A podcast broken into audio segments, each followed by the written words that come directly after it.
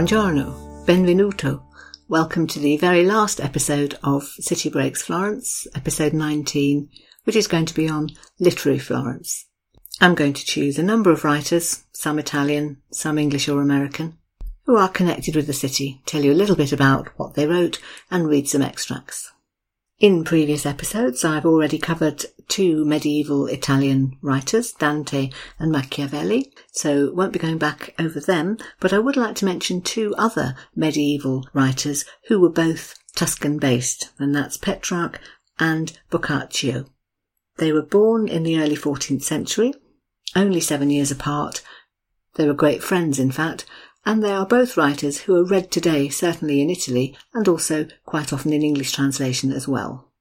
So, to start with Petrarch, or Francesco Petrarca, as he's called in Italian, he was born in 1304 in Arezzo, and he spent most of his childhood in or near Florence. When he was a young man, he went off to study law, but he didn't get very far with that because he then decided to change to classics. I think he was already drawn to words and language and literature. And then when he finished his studies, he joined an ecclesiastical order.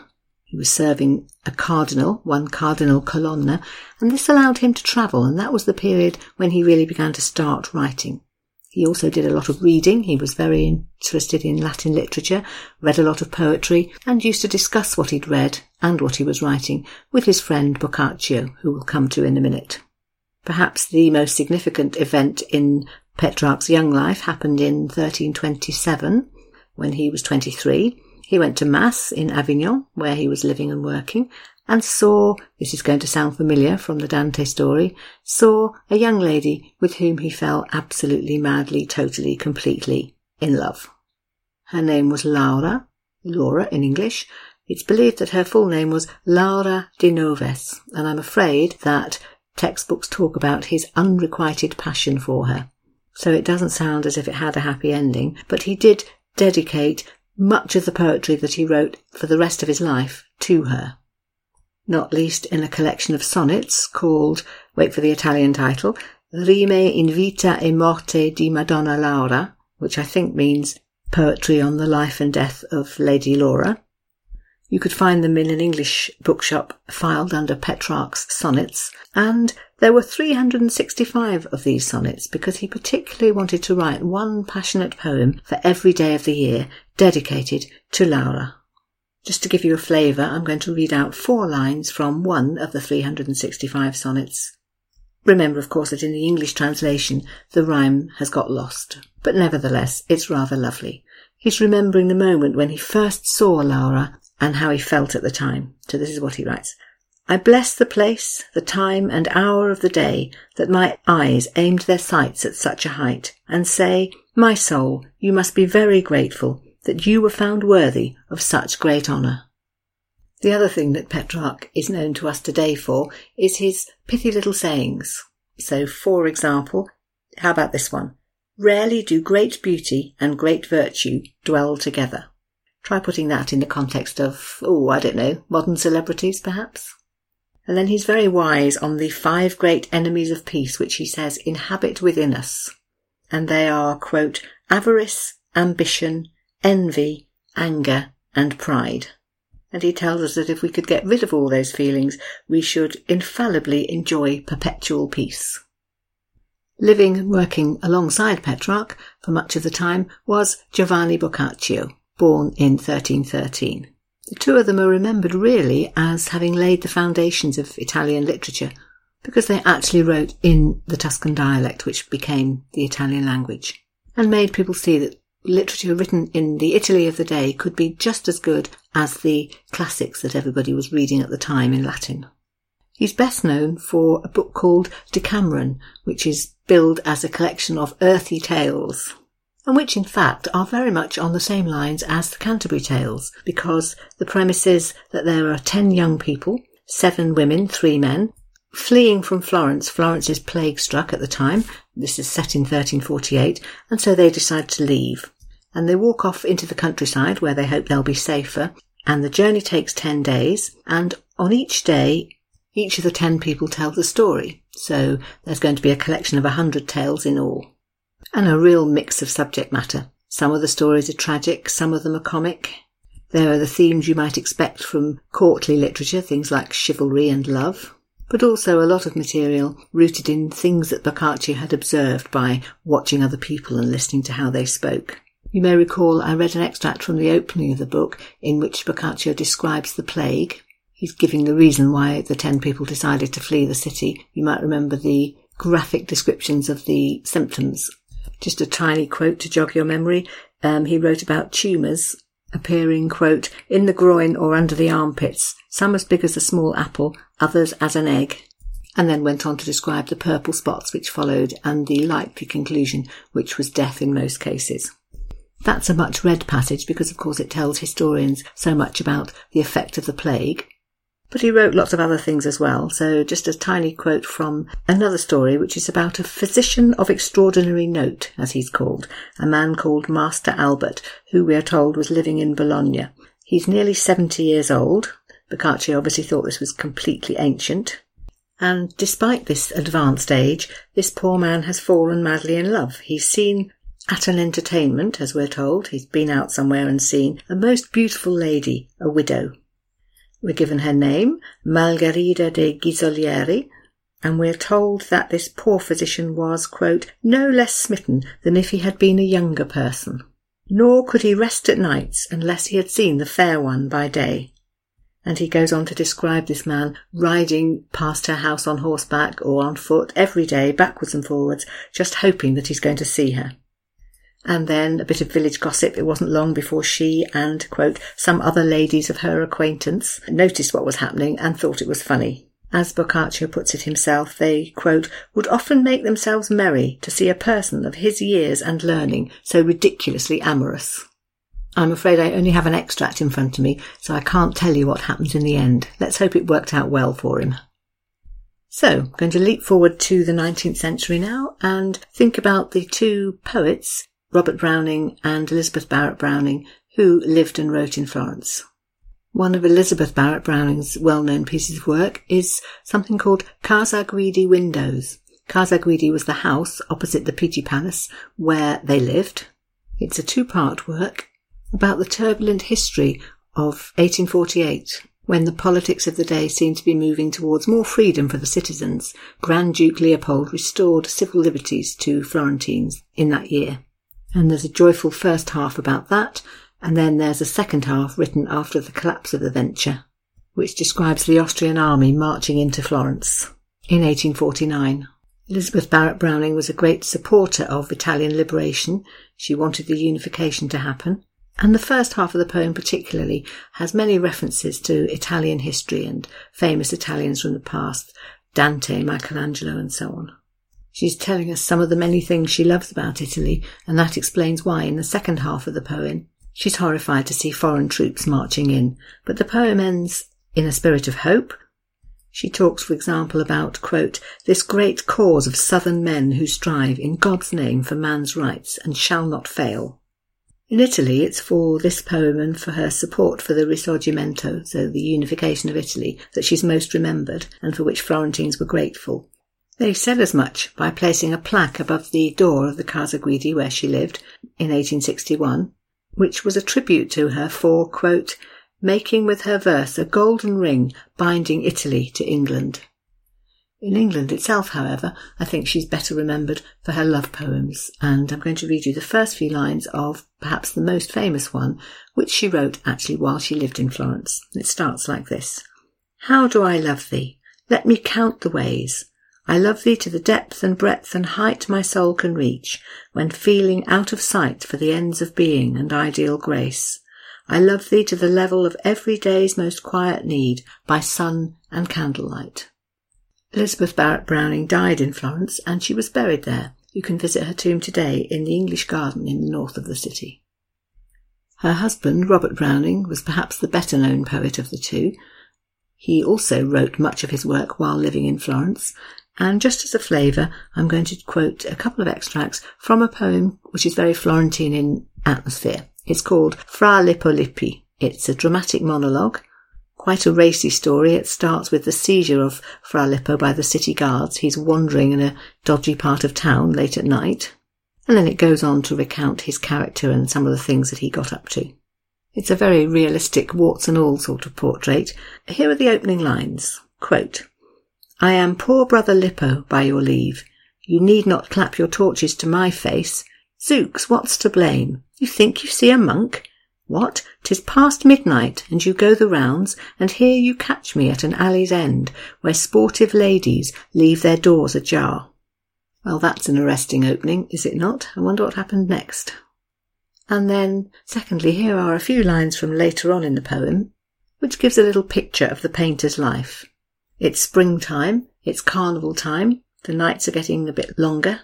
People want to go out and roam the town, and the artist is explaining why that's going to make a lovely change for him. Here's what is written. Quote, and I've been three weeks shut within my mew, a painting for the great man. Saints and saints and saints again. I could not paint all night. Oof, I leaned out of window for fresh air. So just in those few lines, you've got a picture of all that art and painting. Frescoes of saints being created, the great men who were behind the scenes paying for it all, and the poor painter who sometimes needed to get out and get a bit of fresh air. Okay then, I'd like to move now to four novels, all of which are set in Florence, and from each of which you can learn a lot about the city and the atmosphere and just get a Florentine flavour in general. And the first one is The Agony and the Ecstasy, written by Irving Stone in 1961. It's a 750 page whopper, but don't let that put you off because it's a really great read. A biographical novel about Michelangelo, starting with his early life, very good on the things that made him attracted to painting and art and how he turned himself into one of the world's best artists, and going on chapter by chapter through the rest of his life. Only about half of it is set in Florence, because of course he spent a lot of time in Rome. But nevertheless, I do think it's an excellent read. The very first chapter is called The Studio, and it's a description of how Michelangelo came to be taken on in the sculpture school that, that Lorenzo de' Medici had set up. And here's a little description from that first chapter, in which Michelangelo is visiting a church, he's gone to Santa Maria Novella, in fact, and describing how he was very taken by the wonderful artwork that he saw, even at this young age. I think he's about nine or ten at the time. So, quote, Across the nave to the left, he saw a Brunelleschi crucifix, the Strozzi family chapel with frescoes and sculptures by the Orcagna brothers, the front of the major altar with its Ghiberti bronzes, and then, as the epitome of all this magnificence, the Rucellai Chapel, built by his own mother's family in the middle of the thirteenth century, when they had come into their fortune through a member of the family who had discovered in the Orient how to produce a beautiful red dye. The second chapter is called The Sculpture Garden, and that shows Michelangelo getting better and being noticed. And in fact, he thinks he's going to get a commission to do a statue for Lorenzo de' Medici, and here he is one night when he wakes up because he can't stop thinking about the marble that he wants to use. Quote, he leapt out of bed, hurtled into his clothes in the moonlight, bent on reaching Settignano by dawn and spending the day cutting Pietra Serena blocks and columns. Into his mind there flashed the picture of himself working with the Scalpellini at the rear of the garden where all the stones were stored. He saw one in particular, a modest sized piece of white marble lying in the grass a short distance from the building blocks. It came to his mind that this block was exactly the right size for the piece of sculpture he envisioned. A faun like the one in Lorenzo's studiolo, but his own. There are imagined descriptions of his conversations with Lorenzo when Lorenzo asks him to make him a statue. We see him joining the study group at the Medici Palace, where all the talk was of humanism and philosophy. And there are graphic descriptions of him sneaking into mortuaries at night so that he can draw the dead bodies and become familiar with human anatomy. And there are lots of links to historical moments. So, for example, there's a description of after the death of Savonarola, a lot of artists had left the city, of course, when he was there because there was no need for them and they began to come back after his death, and the whole business of art and creativity in Florence gradually got going again. So here's a description of Michelangelo at this moment. Quote, Walking through the Piazza della Signoria, the people bowed their heads in shame when they passed the spot where Savonarola's body had been burned. At the same time, They were smothering their consciences under a tornado of activity, trying to replace what Savonarola had destroyed, spending large sums with the gold and silversmiths, the gem cutters, the costume makers, the embroiderers, designers of terracotta and wood mosaics, and makers of musical instruments, the manuscript illustrators. And the author describes artists coming back from all over Italy, Milan and Venice, and further afield in Europe, from Portugal, from Paris. And you really get the feeling that the art of the city is going to have new life breathed into it. Bit later on, there's a description of how Michelangelo has finally finished the statue of David that he's been working on pretty much in secret for so long. And there's a very authentic reading account of the 40 workmen moving the statue from the workshop where Michelangelo had created it to the Piazza della Signoria where it was decided to put it.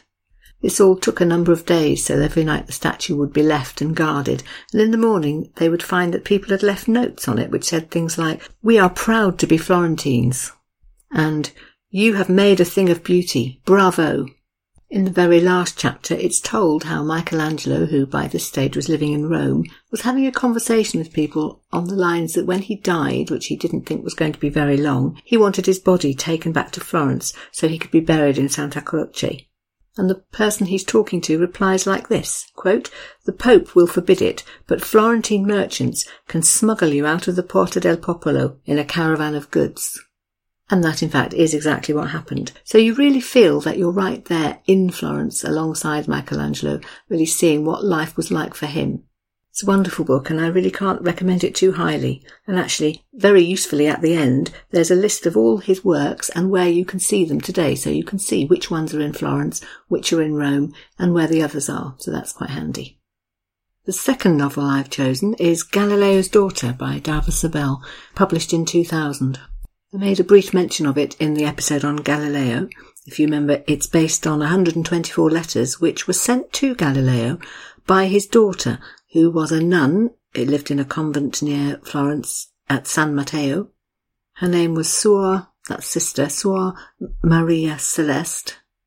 And out of the 124 letters which we have that she wrote to her father, Dava Sobel has woven a novel. A lot of them are quoted.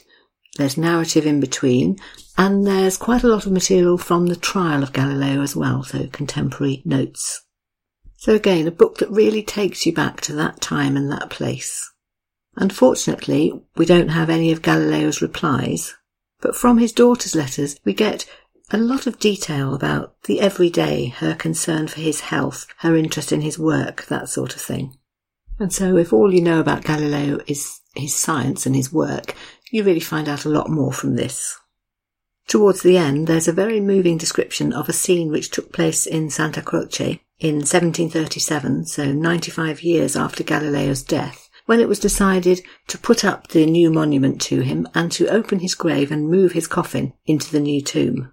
At the same time, they took the coffin of Viviani from its tomb because the plan was to bury them both together. And there's a little description here which really takes you right back to that cold, dark evening in Santa Croce. So, quote, Several sculptors and scientists in the party covered the bier with a black cloth and lifting the draped coffin to their shoulders, they bore it through the long passageway from the chapel and across the cavernous basilica. Their chanted prayers for the dead reverberated off the wooden columns which towered over the unattended procession and the stone walls that had been frescoed by Giotto to trace the life of St. Francis.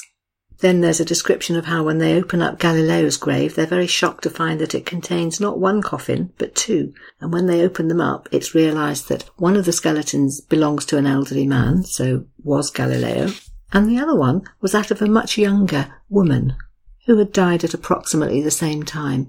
And they realized then that that would be Suor Maria Celeste. And here are the last few lines of the book. Quote, the congregation divided itself solemnly in half, each group walking Galileo's body part way through the basilica, so that as many participants as possible could share the honour of being his pallbearers. Then they carried the woman to the mausoleum too, and they laid her in the sepulchre beside her father. Once the shock of the discovery had dissipated into the silence of the great empty church, those attendants who remembered Viviani could unfurl the mystery for themselves.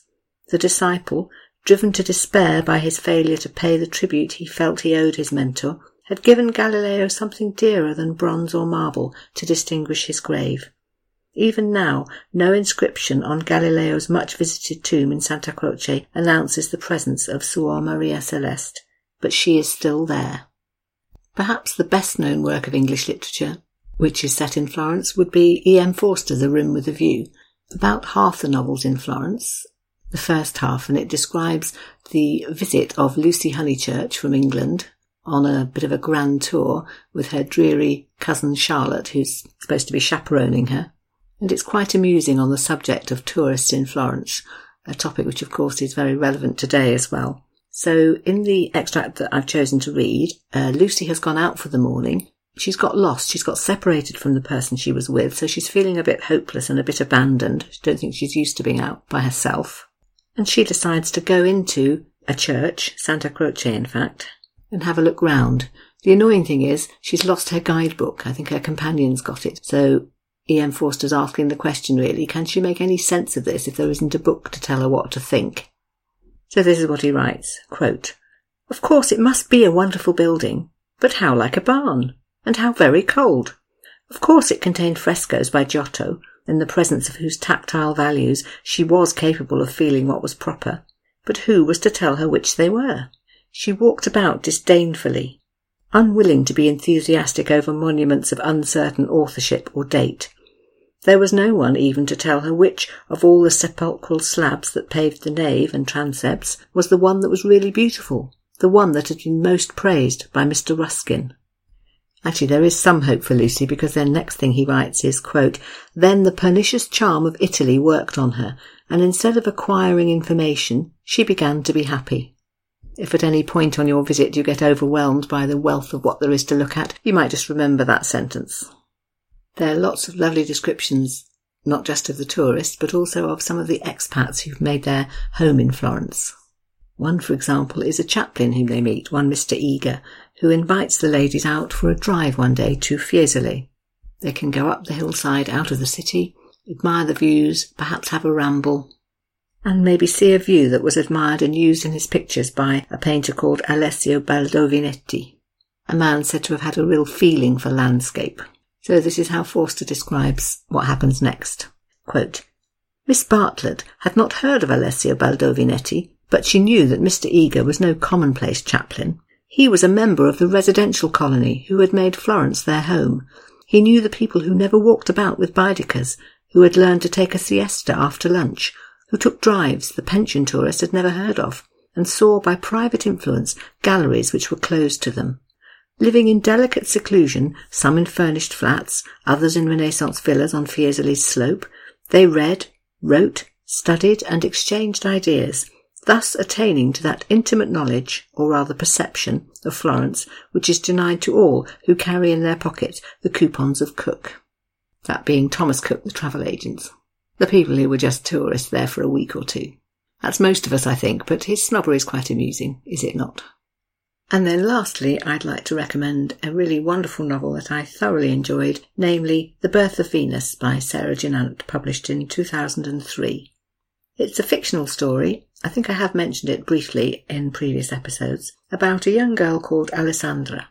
The inspiration came when Sarah Dunant visited one of the chapels in Santa Maria Novella and she was looking at the frescoes and she saw a young girl who really captured her imagination and around whom she wove the plot of an entire novel. Alessandra in the novel is a merchant's daughter.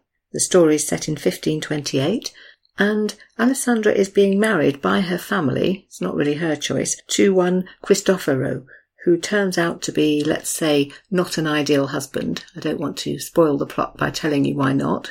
And so the question then is, what is Alessandra, who's a fiercely independent girl, going to do about this? She's expected, of course, to put up with it, but will she? Before long, she falls in love with a painter that her parents have employed to decorate the fresco in their chapel. And the story takes many twists and turns, and we know quite early on that Alessandra is going to end up as a nun. She's going to be one sister Lucrezia, and the novel really is about how it is that this set of circumstances comes about. When you meet Alessandra early on, it sounds quite unlikely, really, but as life develops, that's what happens. And there are many references to the Florence of the day. We meet some of the artists, there are street scenes, the French invasion is described, other historical events, the bonfire of the vanities, for example, is described. It's a marvellous read that really takes you right back to medieval Florence. The Daily Telegraph review on the back of the book says, describes it as follows, quote, It's a vivid and compellingly believable picture of Renaissance Florence. The squalor, the brutality, the confidence and vitality, the political machinations. Magnificent. There are so many lovely little paragraphs with just detail about life in the time. So, for example, a description of the cloth trade. Alessandra's father works in the cloth trade. This at a time when Florence was a bridge between East and West, importing cotton and wool from England and dyes from the East and producing the most wonderful cloths. So she describes, for example, quote, rainbow dyes, vermilion from the Red Sea, cochineal from the Mediterranean, cloth dyed and shipped to foreign lands. And there's a wonderful description of a, a wedding. Not Alessandra's wedding, a much bigger, fancier wedding. Perhaps a Medici wedding? And she describes how the palazzo was hung with tapestries for the celebrations, for the wedding banquet, how long trestle tables were set up in the courtyard, and there's a lovely list of some of the foods that were served, which included roasted peacock, turtle dove, deer, capon, chicken, veal, whole roasted kid. She describes the smell of spiced flesh, of oranges, of nutmegs, of saffron and dates. Tells us how the feasting went on for hours and was followed by dancing. Again, really atmospheric. Definitely a book not to miss. Okay, so that's it for today. That rounds up the very last episode on Florence, sees us at the end of our virtual travels. I hope you've enjoyed the journey. And I hope too that you'll join me for the next series, which is going to start next week when we're going somewhere completely different. But I hope equally interesting and equally lovely, and that's the beautiful South German city of Munich.